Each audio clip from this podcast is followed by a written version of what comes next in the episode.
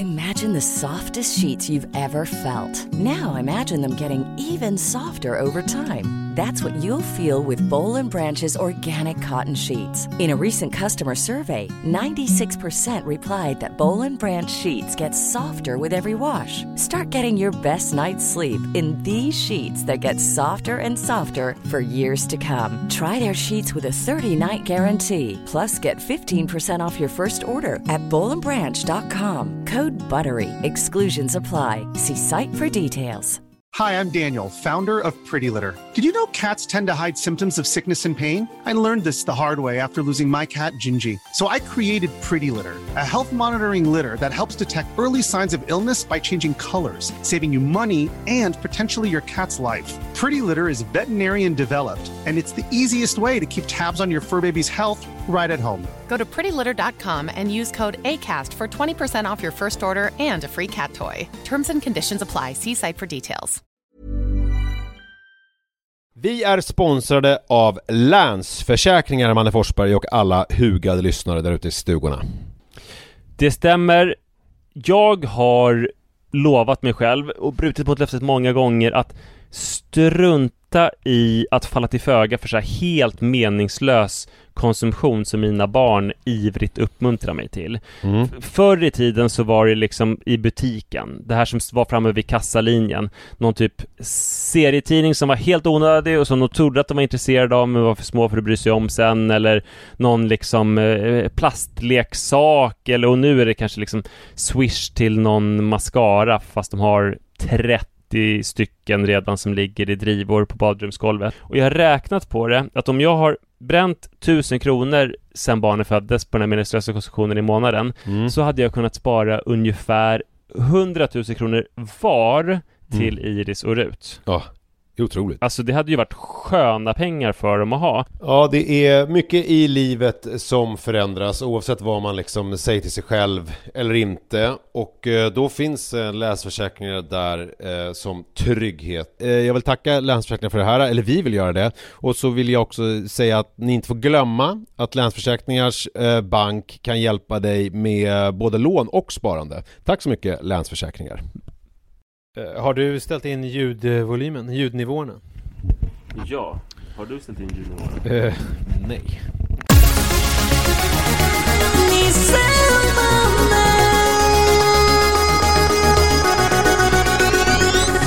Det är måndag igen Pappapodden glider fram högt över taken Like a raven It's time to get this party blazing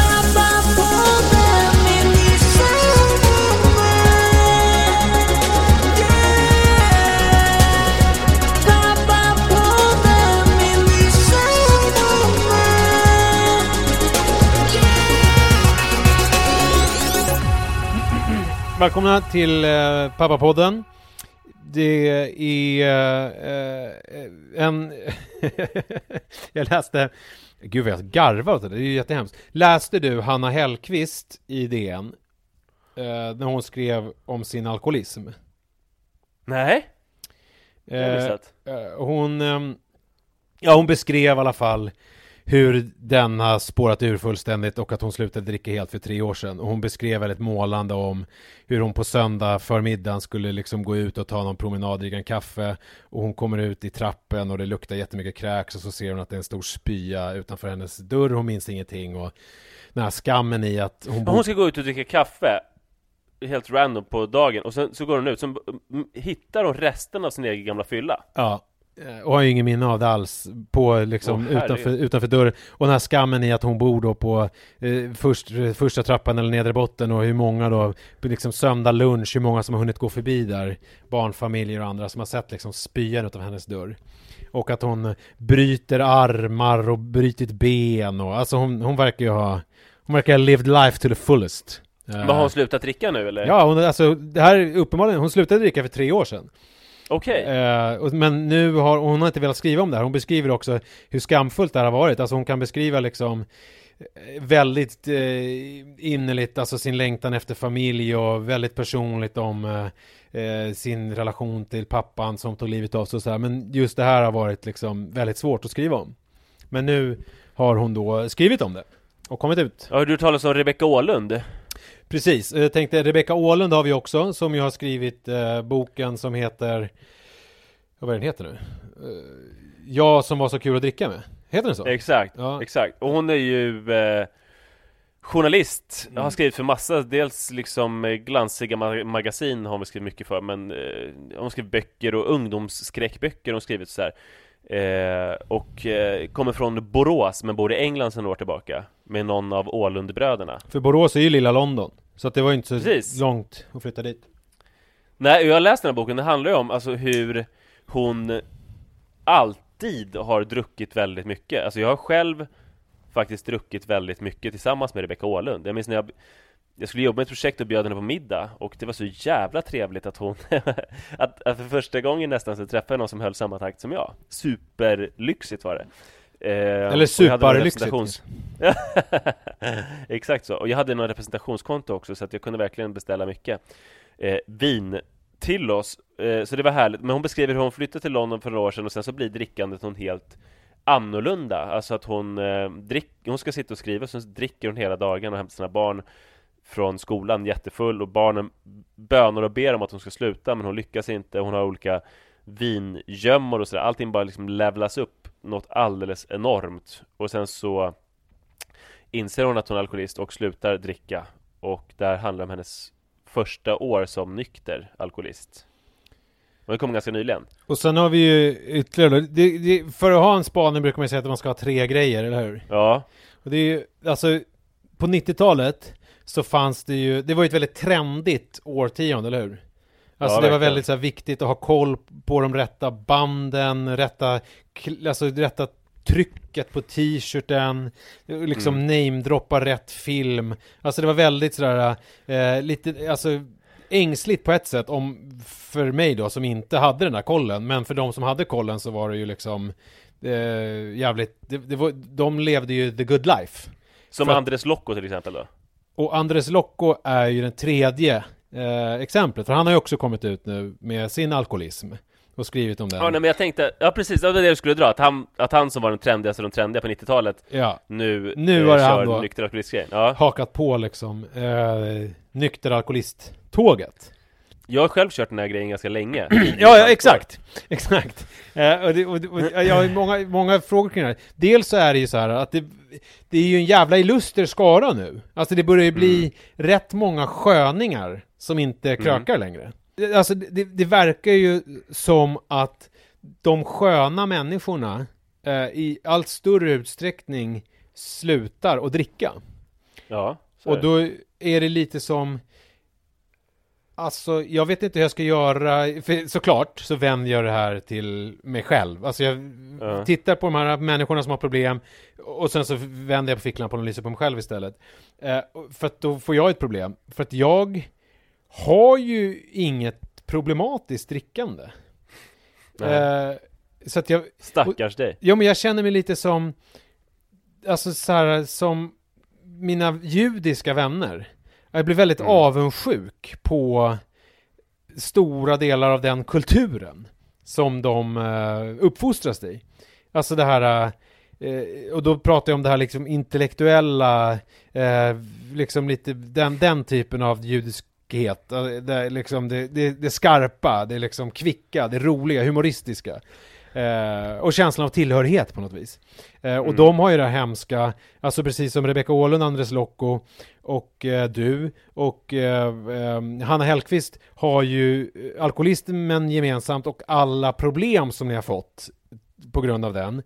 På samma sätt så har ju judarna också det här otroligt hemska som hände för 70 år sedan. Jag vet inte om du har hört talas om det? Det bestreds ju nyligen i Navid Modiris eh, podd Vi måste prata om allt. Eh, eller vad den heter. Det här med förintelsen. Ja, jag har hört talas om det.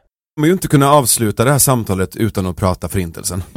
Så är det ju, för att vad jag än tittar och vad jag än läser om det så står det ju Ingrid Carlqvist förintelseförnekare och vi, må, vi, vi måste bara som, ta i den pucken. Vad, jag, jag, jag såg ett citat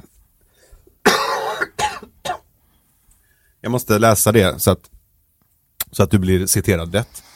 Ehm, jag uppmanar alla att gå igenom bevisen för förintelsen. De flesta är övertygade att det finns tonvis med bevis, Men när man går igenom det blir det inte alls så tydligt längre.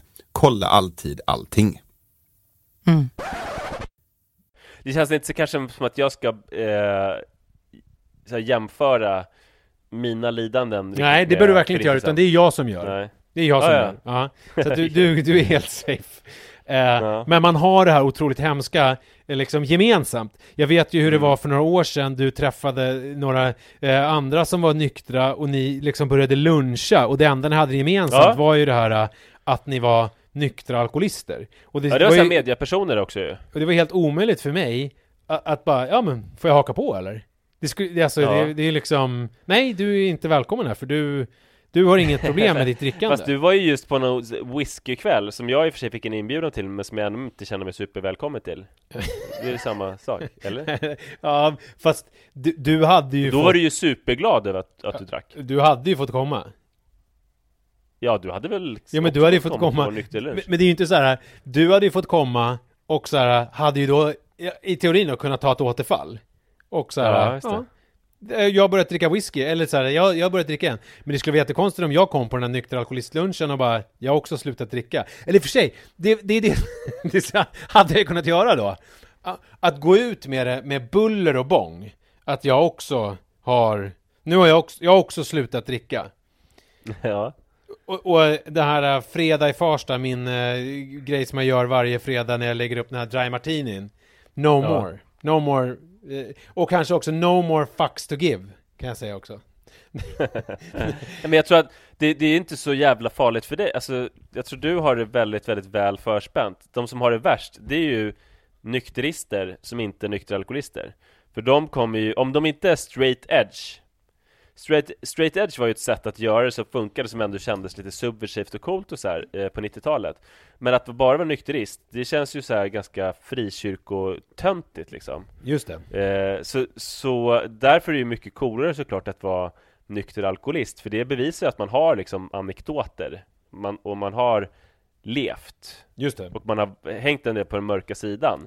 Så om vi ska gradera det då så är det väl så här Det, bäst, det sämsta det är att vara nykterist Det näst bästa, om det är tre stegar Det är att vara nykter alkoholist Men det bästa Det är att vara som du. För att du kan ju bara odla din alkoholism då. Du menar och att du jag det har, himla jag har det framför det mig? bara Ja, du, alltså det Även om du inte har den kanske genetiska dispositionen så är det klart att du kan dricka dig till alkoholism Om det är viktigt för dig. Du kan ju dricka dry martini varje dag Och sen så Alltså ta den till frukost Och sen ta en till till lunch och sen så ökar du gradvis. Hur lång tid tar det innan jag blir liksom kemiskt beroende och att det verkligen är ett problem tror du? Alltså, det är så otroligt individuellt men alltså, när du är uppe på så här att du dricker en 70 per dag och har gjort det några månader då känns det väl ändå okej att sluta. Att du, du kanske ska vara försiktig med A-ordet att du inte vill liksom förhäva dig och framstå som så cool men du kan säga att du drack lite problematiskt och då kan men- du bygga upp det genom att lägga upp stories varje dag Men måste man inte, måste jag inte rent, alltså vara alkis? Förstår du? Ja men jag tvingar dig med en 70 varje dag Ja, Men, men att hur jag, en, men att jag gör det med alkis motstånd då? Vad sa du? Hur är en alkis? Det finns ju ingenting egentligen som bevisar att jag har varit det Jag kanske bara var före min tid Jo men det som du hade var ju att du inte slutade dricka Och att du hamnade Ja, i situationer som eh, du inte hade hamnat i om du hade eh, om du hade varit nykter och att du fick kraftiga minnesluckor. Jag har ju Ja. aldrig haft minnesluckor. Jag har ju, det är klart att jag har gjort så här dumma grejer på fyllan, det har väl alla, men, men jag har aldrig gjort liksom, jag har ju aldrig, jag har ju aldrig vaknat upp dagen efter och bara, vad hände igår? Alltså förstår du, den känslan har jag aldrig haft. Eh, och det tänker jag är ju, det är väl ett tecken på Eh, att man har eh, alkoholproblem. Ja, min bästa exempel är väl så här att Det är egentligen bara en av hundra liknande grejer men När jag var på en så här eh, tittningsfest för en pilot som vi hade gjort, ett program som hette eh, Sexet Och sen så blev det ju som en det var ZTV, sen så gjorde du ett liknande program som hette Sexuellt Det tror jag så alla, alla programmet. lyssnare av podden vet om.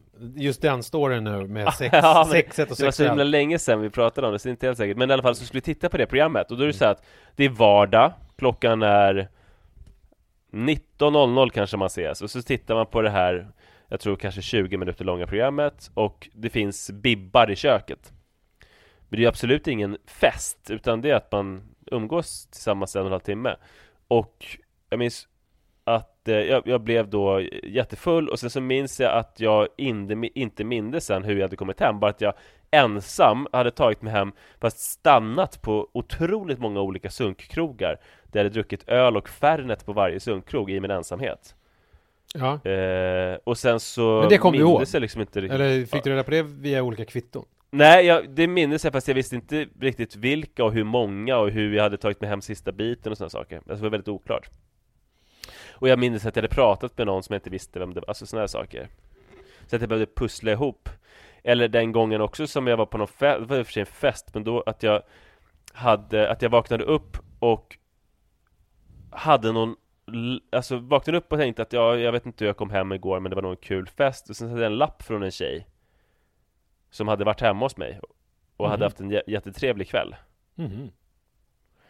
eh. Och den fullkomliga paniken när jag inte liksom hade något som helst minne Av att jag hade ens pratat med någon tjej Men det som ligger dig lite i fatet, alltså om man nu ska Ja. gradera de här eh, nyktra alkoholisterna, det är ju att du slutade så pass tidigt. Att säga att du slutade i tid är ju fel, för du hann ju liksom göra bort dig tillräckligt mycket för att du skulle fatta att det här är ett problem.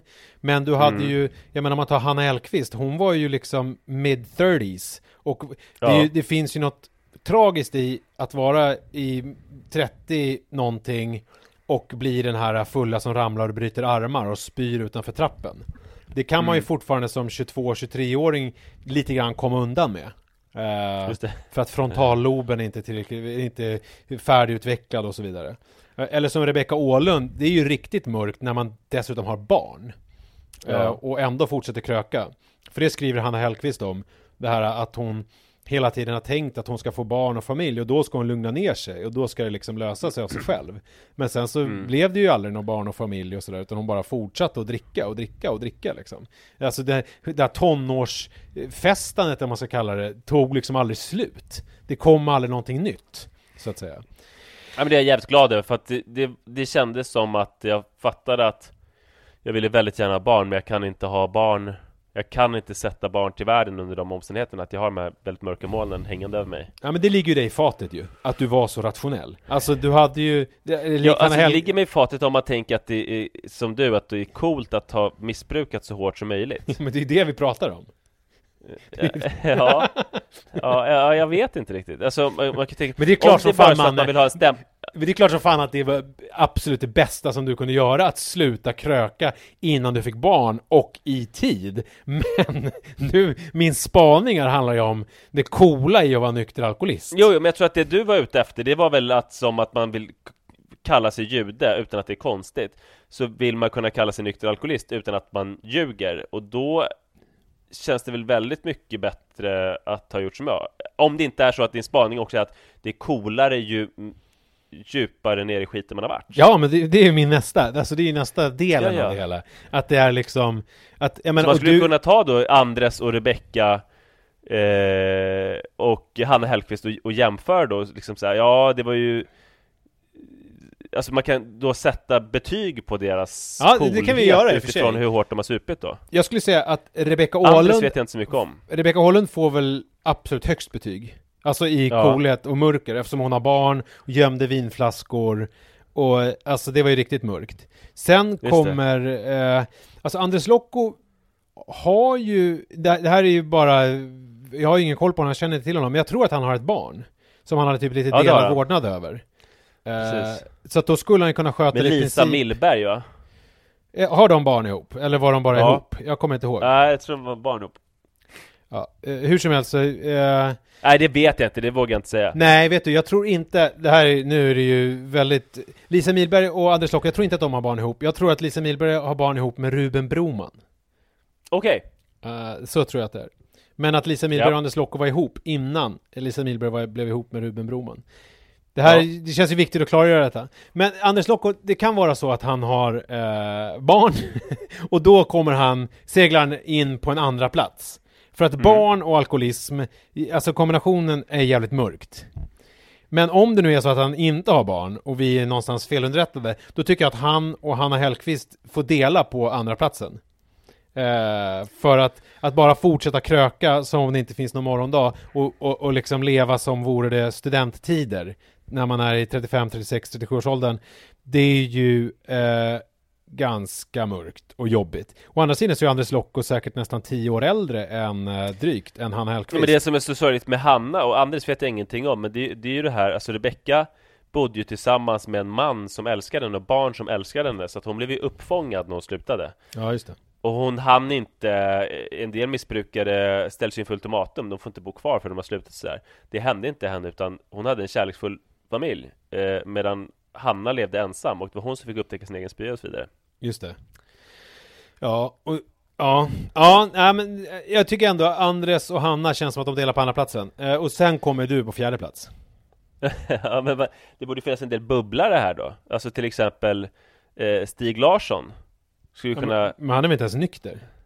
Nej precis, jag menar det, Alltså de som, har, ta... de som har ett spritt språngande missbruk. De Ja, är ju det är ju såklart... du avundsjuk på, för att du är ju mest avundsjuk på de nyktra alkoholisterna Men då måste du vara avundsjuk då på alkoholisterna som kan bli nyktra alkoholister. Du har ju den längsta vägen att gå om det är dit du strävar. Så att han är väl as, ashärligt för honom, han har ju sitt drogmissbruk också. Han kom ju på redan på början av 90-talet att han behövde inte köpa någon mat. Han kunde spara pengar genom att hålla på med tjack istället, för då blev han inte hungrig.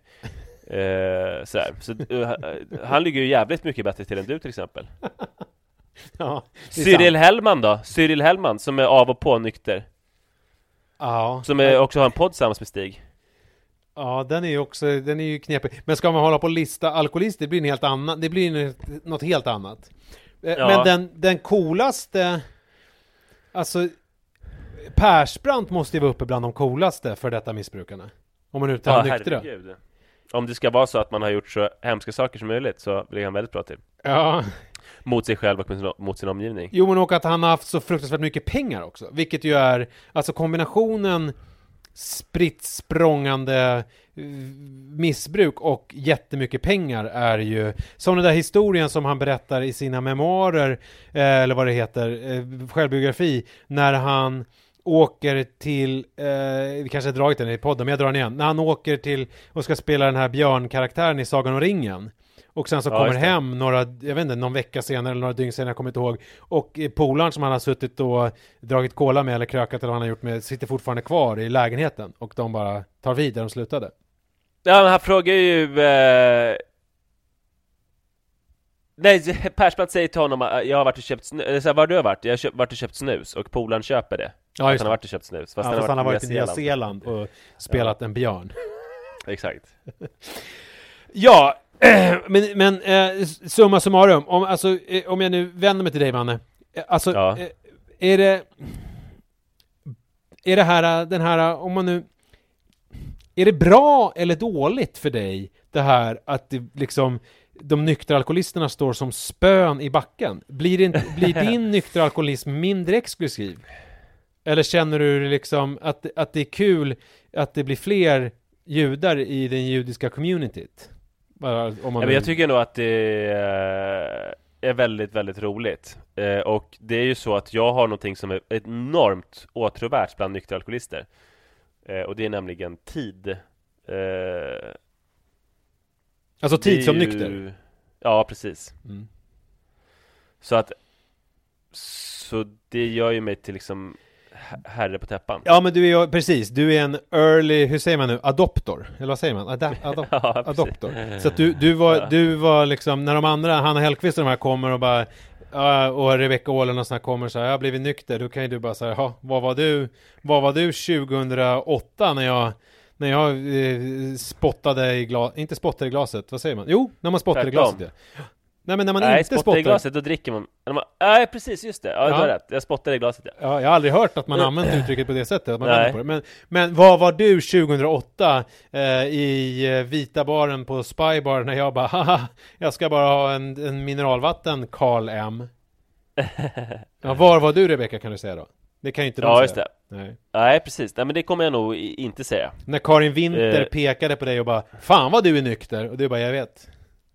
Ja, eller Bergman som stod i baren där Ja. Va? Va? Ska du inte... Va?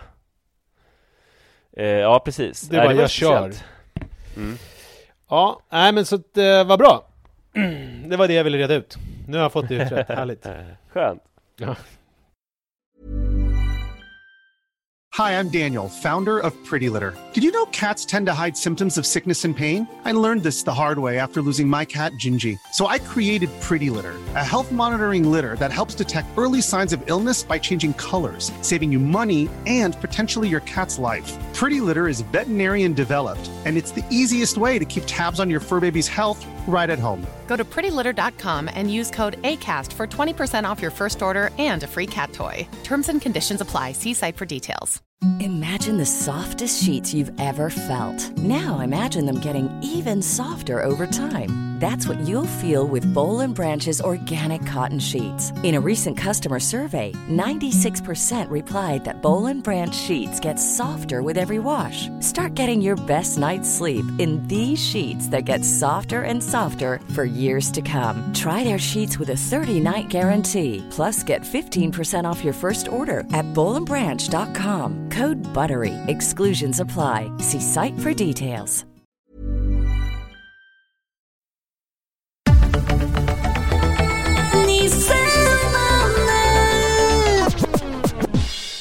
Jag har ju följt den här diskussionen i, i sociala medier rörande förra veckans avsnitt, här, där, när vi har ställt frågan på Instagram o- om våra följare tycker att barn ska hjälpa till hemma eller inte, om man nu spetsar till frågan lite grann. Och jag känner mig ju Det var en annan fråga också ska vi säga, och det var det här med läxor. Där var ju alla rörande överens om att läxor är, tillhör liksom Ja just det, du hade ju en, du hade en lista med tre frågor. Ja just det, för att vi pratade ju om så här de, de diagnostiska testerna, nationella prov och sen läxor, men läxor var alla svinöverens om att det är dåligt. Ja. Men sen Och så sen var det här också- med att man skulle ställa krav. Jag tror du eh, framstod som någon som inte tycker att man ska ställa ett enda krav någonsin eh, på sina barn. Exakt, och det höll folk inte med om. Och sen, men sen hade du någon tredje fråga också som jag inte kommer ihåg nu på rak arm. Ja, det är om man ska köra marklyft i tyllkjol eller tights. Just det, och där var ju, det verkade som att det, det var egalt för folk, men ganska många ändå tyckte det var lite kul att testa i tyllkjol. Ja, precis. Exakt så. Ja. Eh, nej men, det, jag har fått en del privata meddelanden. Eh, dessvärre inga eh, ekivoka, utan meddelanden från folk som kanske inte vill lämna ut sig själva och sina barn. Där det är folk som Vänta, känner... dessvärre inte Ekoka, du ville helst att de skulle skriva så här: Jag håller med dig om barnuppfostringsgrejen By the way, ska vi knulla? Det, det tänkte du, men sen så blev det inte så Jag tyckte, alltså det, apropå det där ekivoka bilder, så finns det ju vissa människor som är så roliga. För att hela den här Ja, grejen med dickpics och allt det här är ju en jättegrej ju. Att det här Ja. är ju, det är ju någonting som kvinnor i offentligheten får stå ut med. Men det. det. är ju aldrig att man har vänt på resonemanget. Det har jag aldrig hört någon man som har sagt Fan jag får så mycket titpics. Eller det är så jävla mycket tjejer som skickar bilder på sig till mig. Eh, Och det Nej. finns väl två anledningar. Den första är väl att det är väl inte så mycket det, det är väl inte så förenligt med den liksom hegemoniska eh, kvinnorollen att hålla på och skicka liksom bilder på sin påtvingade eh, nakenhet på, till folk till höger och vänster som vi män gör, har lite för vana.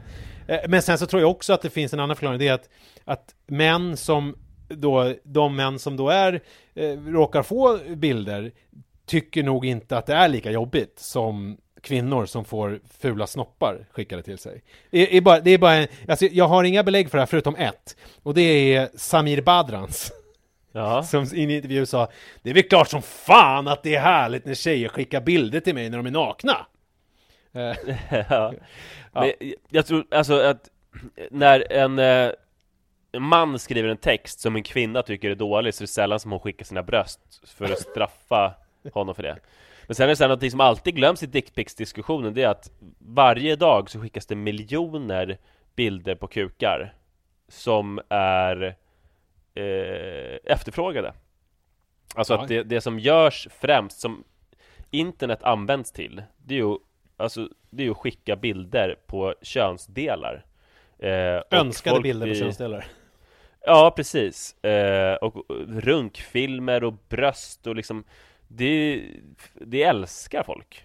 Man kan nog lätt få en bild av att det, att det alltid är dåligt, men det är klart det inte är. Det är ju folk som verkligen För att man får inte alltid en bild av att det är dåligt. Om det är, om jag och Li håller på och har någon slags eh, sexchatt och hon skickar en bild på sina pattar till mig eller jag skickar en bild på min balle Ja. till henne så är inte det Ja. ett rött skynke. Hon bara Ah, vad fan gör du? Det är väl allt det är Jo väl... men jag tror ändå det är lätt, alltså om man skulle vara en ung vilsen person och sen så hör man det här ständiga pratet om dickpics, hur avskyvärt det är och så Det är sällan man lägger till den här brasklappen icke önskvärda, alltså man kan nog få en känsla av att det är definitionsmässigt någonting dåligt med bilder på kukar, tror jag Vadå, så du, du tänker så här att om man är nu, vi säger att man är 17 år eh, Ja. och är en kille och sen Ja. så håller man på och ch- liksom chattar eh, med någon tjej eh, som, Ja. det kanske är till och med ens flickvän. Man kanske är utomlands. Det kanske är som i den här låten Lasse Winnerbäck.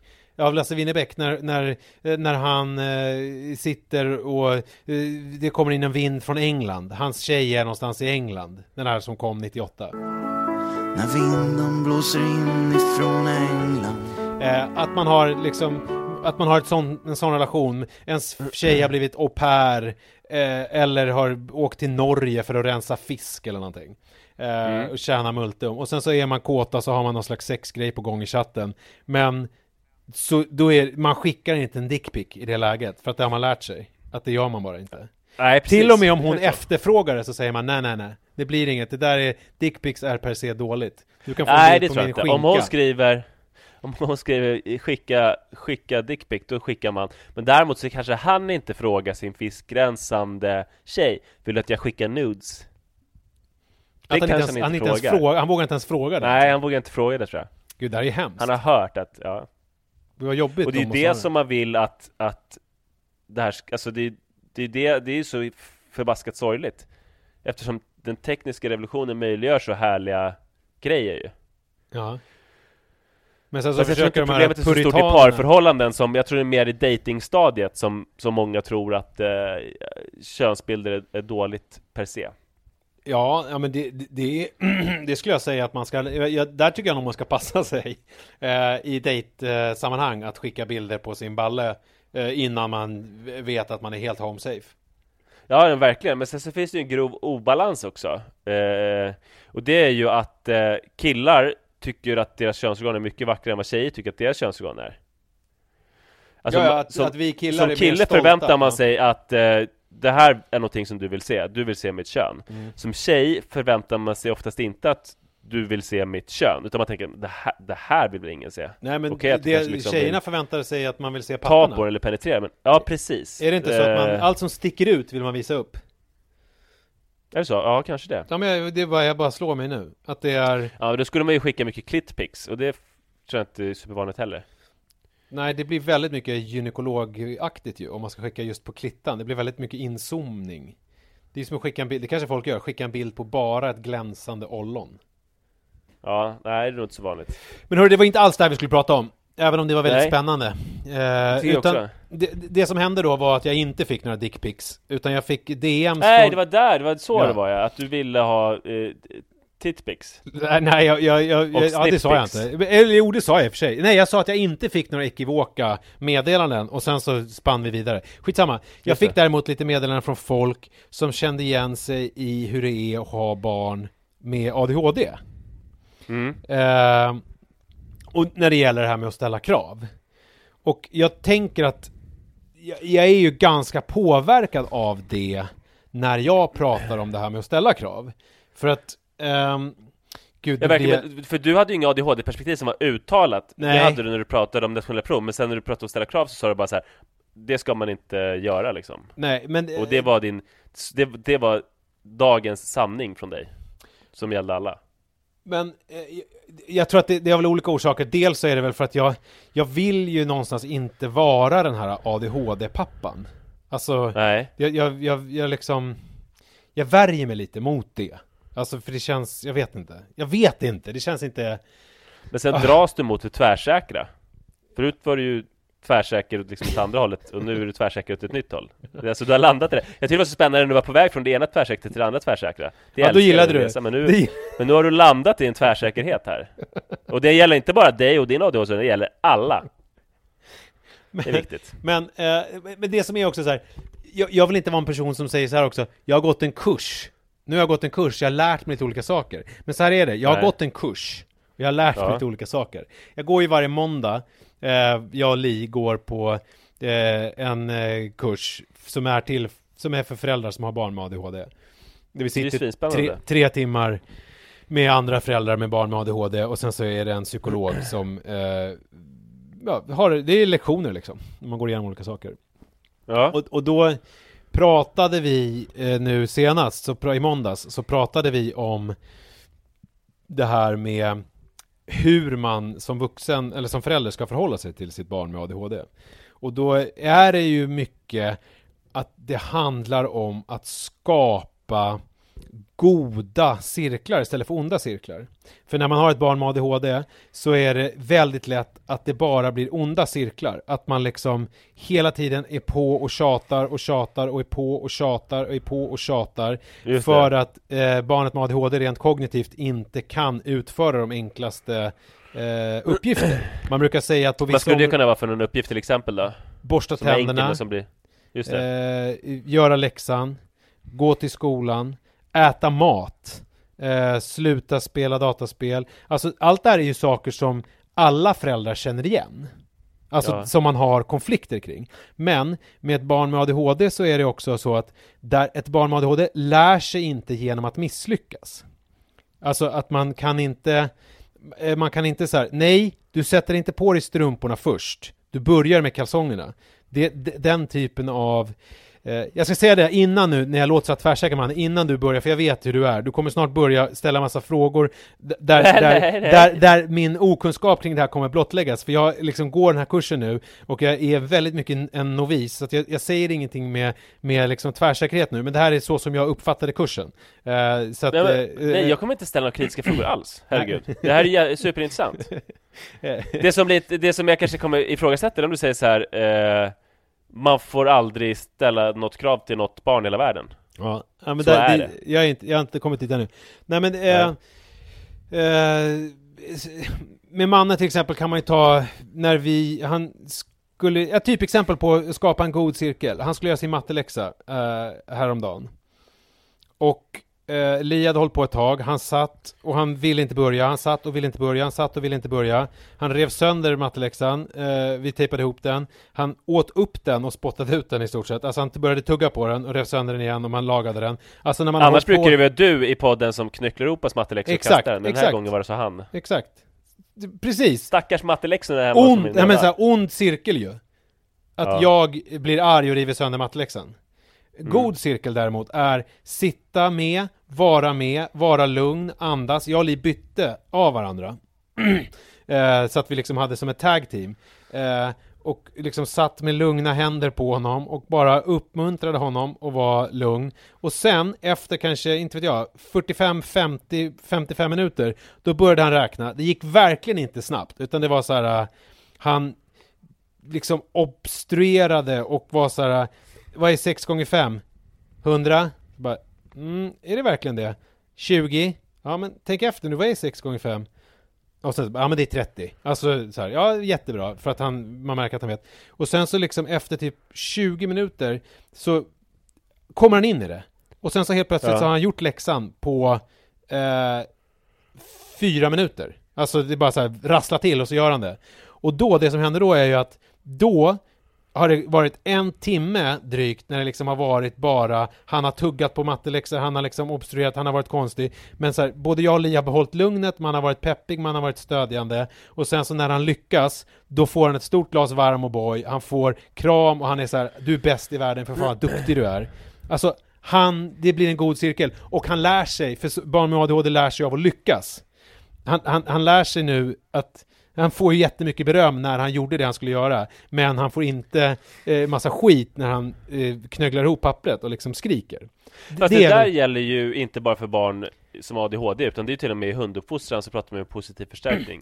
Exakt. Att man ska inte man ska inte lägga så mycket vikt vid det icke önskvärda beteendet, men däremot ska man eh, ge, ge en positiv förstärkning när det önskvärda beteendet kommer. Precis. Att det gamla tidens hunduppfostran så skällde man ut en hund som kissar inne, men sen så mer ignorerar man det och berömmer hunden när den kissar ute. Och det som är när man sitter det, på den det här tror jag kursen de allra flesta är överens det om, som fast är när man sitter på den här kursen det. är ju att man slås ju av hur självklart det här är. Och man slås också av hur grym den här pedagogen, alltså psykologen som håller i det här, för att hon använder ju sig av den pedagogik som hon använder sig av när hon vänder sig till folk med ADHD. Det vill säga, det skadar inte att behandla alla barn oavsett eh, diagnos som hade de ADHD. Det är snarare ganska positivt. Däremot så finns det en skillnad mellan barn med ADHD och barn som inte har ADHD. Ett barn som inte har ADHD, om man säger till det på skarpen, nu är det allvar, nu skärper du dig. Då gör man det kanske en gång var tredje dag, alltså ett sånt här riktigt utbrott. Alltså man pratar om Ja. liksom, men med barn som har ADHD då kanske man gör det, inte vet jag, 30 gånger på en dag. Och man skapar de onda cirklarna. Just det. Och, och Eh, eh, vad vill jag komma med allt det här? Jo men det finns en annan grej. Vi var på fest hos våra grannar ovanför oss i lördags kväll. De hade bjudit in, vi känner ju dem vagt, vet så här som man känner grannar. Hon hade fyllt år. Det var massa vuxna där som vi alla hade träffat förut. Vi kom tidigt för att vi skulle kolla på Melodifestivalen, men så vi hade med barnen också och gick upp.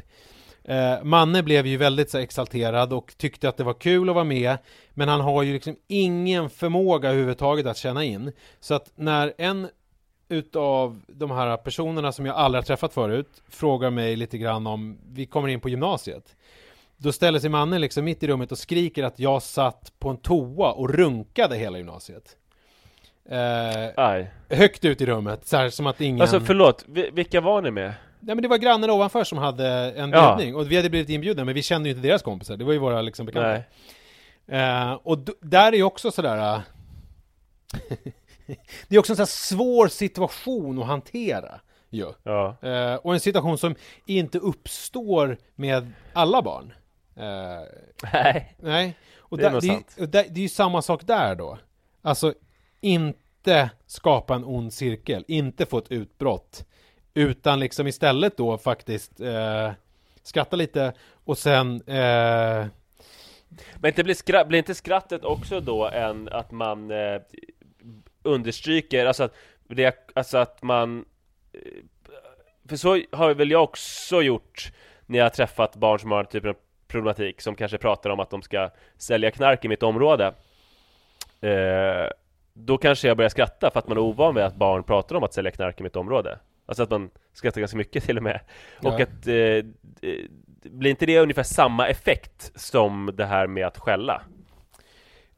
Jo, alltså det blir det Alltså väl. att det blir någon slags belöning, eller att det blir liksom att man gör en grej av det här Ja, e- egentligen ska man ju ignorera då, alltså om man inte tänker ja, Men Just i det här det. fallet så blir det ju så här. Vad gör man när man är på en eh, fest i det där läget? Alltså eh, Det som hände var ju att ett, alltså man måste vara förberedd på det där när man går på festen. Alltså, att, så här, Ja. ska vi gå överhuvudtaget? Ska mannen följa med eller ska vi liksom, du vet, eh, för att man är medveten om att det här kommer uppstå. Så att då måste man ju ha någon Mm. slags beredskap. Och, och det som hände här var väl att vi hade ju lite grann pratat om, och det var ju tack vare mannen, för att mannen ville ju gärna prata om eh, sin diagnos och det gjorde han genom att han ställde sig liksom ganska nära mig och pratade ganska högt till mig om att han ville ha specialkost i skolan för att han åt medicin för att han hade ADHD. Han sa det väldigt högt till Mm. mig. Eh, Men det var väldigt tydligt att det var liksom inte jag som var mål, Nej eh, måltavlan för det här. Så att vi, vi hade ju lite grann resonerat så att folk hade väl Alltså de i närområdet här som satt precis runt där vi satt och pratade om mitt, mitt runkande gymnasiet eh, hade väl lite koll på att han var special child, så att säga. mm. Eh, nej men det, det var bara en, en liten anekdot, eller en liten passus. Just Men det. det som jag vill säga med, och jag tänkte på det som vi pratade om förra veckan, det här med folk som då säger att barnen ska hjälpa till hemma. Så är det ju så att Eh, jag har kollat upp den här forskningen som jag refererade till lite vagt förra veckan. Så är det så här att man har gjort en undersökning i Danmark, det är 6000 barn som har undersökts och då är det så att de två grupper i den här undersökta eh, som har klarat sig bäst när de har blivit vuxna. Det är alltså eh, de barn som har fått mycket hjälp och också hjälp till hemma. Och sen så är det Mm. också de som har fått mycket hjälp och inte hjälpt till hemma. Och då har man sett en, alltså att de som har fått mycket hjälp och också hjälpt till hemma, de har i mindre utsträckning börjat röka hash och i lite större utsträckning pluggat vidare. Eh, annars så är det liksom, man har sett att de här barnen som får mycket hjälp blir ju mer eh, sociala, mer, eh, har bättre relation till sina föräldrar, eh, klarar sig bättre i livet. De som klarar sig allra sämst är ju de varianter av barn som inte har fått hjälp, vare sig de har hjälpt till hemma eller eh, inte har hjälpt till hemma. Eh, så att det, det, det verkar vara liksom tydligt att det absolut bästa man kan göra för sina barn är att hjälpa dem. Det vill säga curla dem helt enkelt. Att Men alltså, det, är ju, det här är ju väldigt liten bäring på den diskussionen vi hade senast för att det var ju ingen av oss och det är ingen som har skrivit till oss på Instagram som tycker att man inte ska hjälpa sina barn. Alltså, och jag, det är konstigt att de ens hittar ett sånt stort underlag i forskningen som är så här, inte hjälpa sitt barn. För känner du någon som tycker att man inte ska hjälpa sina barn? Nej, det är inte det jag pratar om. Det jag pratar om är så här, var man lägger fokus. Alltså, jag tänker som med Manne, så här, för mig är det inte jätteviktigt att han hjälper till hemma, för det känns som att vi har större problem, vi har viktigare saker att ta tag i. Och då är det, det är jävligt klart. skönt att se att ifall man inte hjälper till hemma betyder det inte att man kommer eh, liksom det kommer gå åt helvete för en i livet, utan det är snarare så att det går precis lika bra nästan som för barn som har hjälpt till hemma. Men däremot, om man har ett barn som tycker att det är kul och som gärna är med hemma och, och, hjälper till, det är klart att man ska uppmuntra det och det är klart att man liksom då kan ställa krav om det inte innebär några problem. Och det här, här tycker jag är, någonting som man kan överföra även på diskussionen om skolan idag. Att det är som ja. att eh, de här den här pedagogiken som, som man använder mot barn som har ADHD verkar ju funka väldigt bra och det visar sig också att den funkar väldigt bra på alla barn. Alltså alla barn mår bra av den pedagogiken som man lär ut på de ADHD-kurserna. Däremot så klarar ADHD-barnen inte av den pedagogik som innebär då att man eh, bestraffar felaktigt beteende eh, eller eh, andra typer av eh, då krav, högt ställda krav och så vidare. Och då tänker man ju att om de här barnen, den stora, the vast majority i samhället av barn som fixar det eh, egentligen oavsett pedagogik så känner man ju så här, varför kan man inte då anpassa pedagogiken så att den då är eh, funkar för alla, även då barn med ADHD. Förstår du vad jag är ute efter, Fast, eller blir jag flummig? Nej, det blir jättekonstigt, för då är det som att du säger att Eftersom det finns en grupp som bara klarar en viss pedagogik så borde pedagogiken se likadan ut för alla. Alltså det är så att man måste möta barn där de är.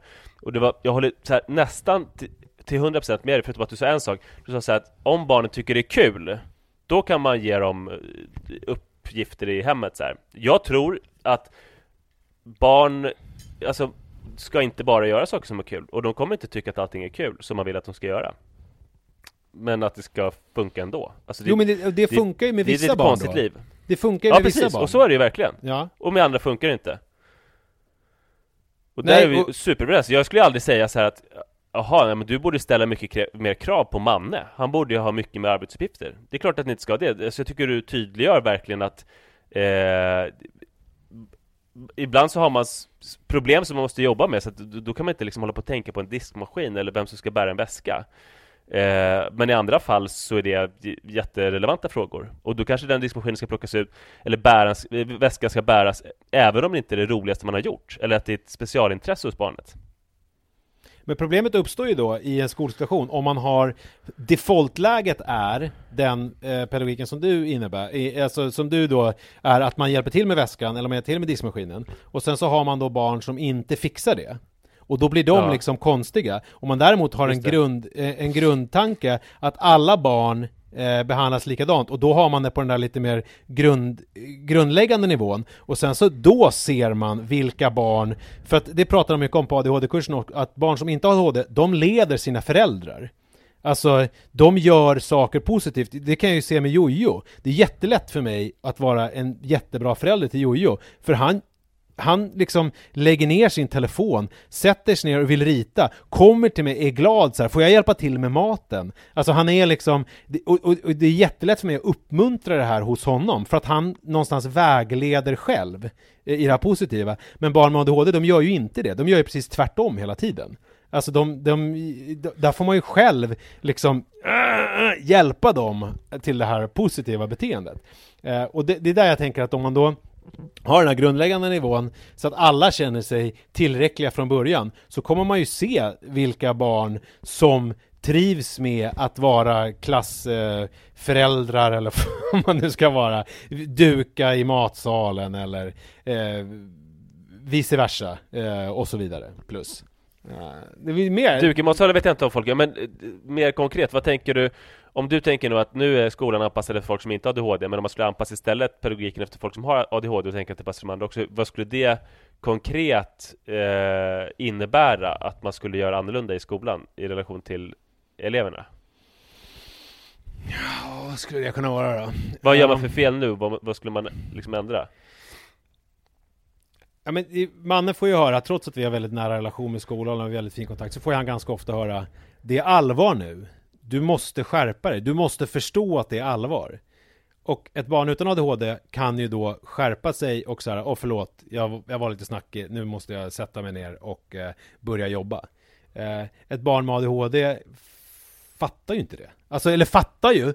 Man, Manne kommer ju hem och ligger ju sömnlös på kvällen och gråter för att han är så här, jag vill ju kunna skärpa mig, jag vill ju eh, liksom sitta still, men jag kan ju inte, det går ju inte. Eh, och då Nej. tänker jag så här, att där är ju, eh, jag vet inte hur man ska omsätta det i praktiken, men där är ju någon slags grundläggande eh, förhållningssätt till Att man inte ska säga till några barn att de ska skärpa till sig just. Ja, det låter ju märkligt, men alltså det, det blir liksom... Ja, jag, jag, jag, jag kan inte, jag vet inte, jag tycker det är skitsvårt. Jag vet inte vad man ska göra i skolan. Jag vet bara att det är, att det är konstigt, bara. Alltså man kan tänka att det skulle kunna ändra då, det är att det är positiv förstärkning. Att om något barn går runt och stör så säger man ingenting. Eh, fast när barnet sitter och gör det det ska så berömmer man.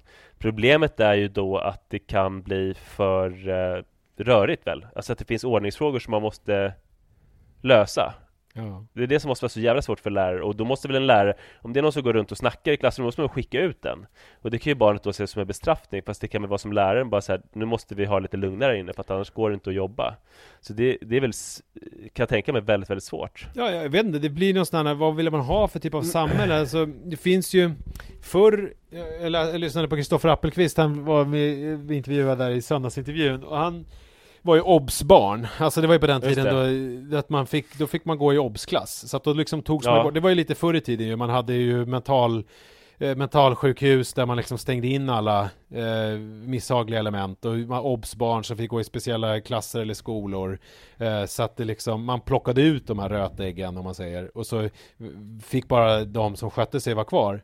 Eh, det fick ju till följd säkert att det var mycket lugnare. Jag menar samhället var ju mycket lugnare förr. Det var ju inga tiggare på gatorna. Det var ju inga psykfall som gick runt. Det var ju liksom eh, mer lugn och ro i skolan. Alltså det som är nu är ju att alla blandas ju på ett sätt. Och det, det finns ju fördelar och nackdelar med båda systemen.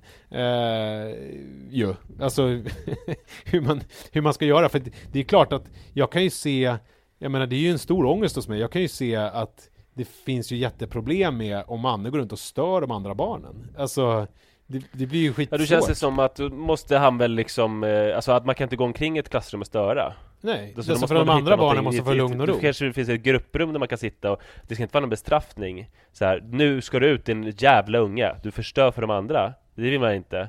Men man kanske vill att det ska finnas någon mysig eh, pedagog som sitter i ett lugnare rum. Eller hur? Ja, jag vet inte vad jag vill egentligen. Alltså jag vet inte. Jag vet inte hur man ska lösa det här. Jag vet inte hur man ska... Alltså, alla människor är ju olika. Jag, jag har ingen aning om hur... Jag, Nej, det är svinintressant, för det, för det kändes som du hade svaret på frågan när du sa att man skulle behandla klassrummet, klassen, som med den här ADHD-pedagogiken. Ja, men sen så vad det, vad det innebär, ja, det, det som var problemet för mig var ju när vi började prata om skolan, för jag känner jag har ingen grepp om skolan. Jag Nej. menar liksom mer förhållningssätt som förälder, alltså och som liksom människa. Att det, att, att säga liksom att det är bra att barn lär sig att hjälpa till hemma, det stämmer ju på vissa barn, men på vissa barn inte. Det är Nej. väl där jag landar någonstans i den här Men sen också Instagram-diskussionen. att, att man ska bygga sina barns självförtroende. Ja, precis. Och därför så är det så här, det, det finns inget liksom egenvärde i att tvinga sitt barn att hjälpa till hemma om, om det blir som en ond cirkel och en ond spiral. Då, är det, då, då, är ju, då kan man ju stödja sig på den här forskningen, att det är ju bättre då att bara hjälpa sitt barn, eh, för det kommer gå bättre än att barnet då känner sig motarbetat och nedtryckt och alltid misslyckas bara med olika saker. Tömma diskmaskiner eller vad det nu kan vara. Just det.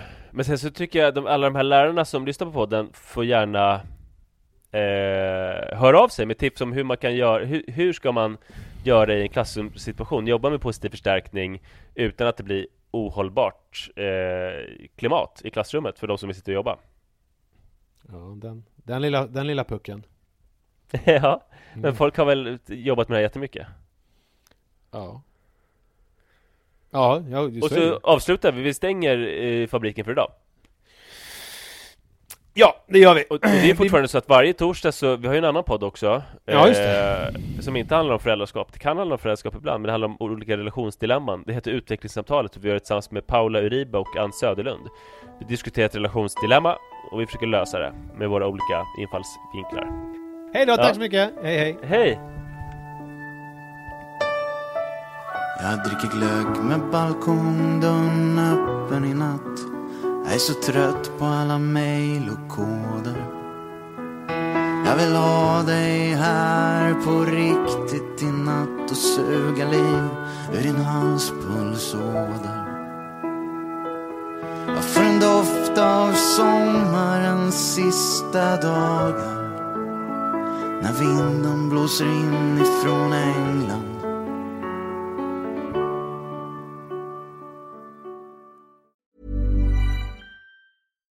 Here's a cool fact a crocodile can't stick out its tongue.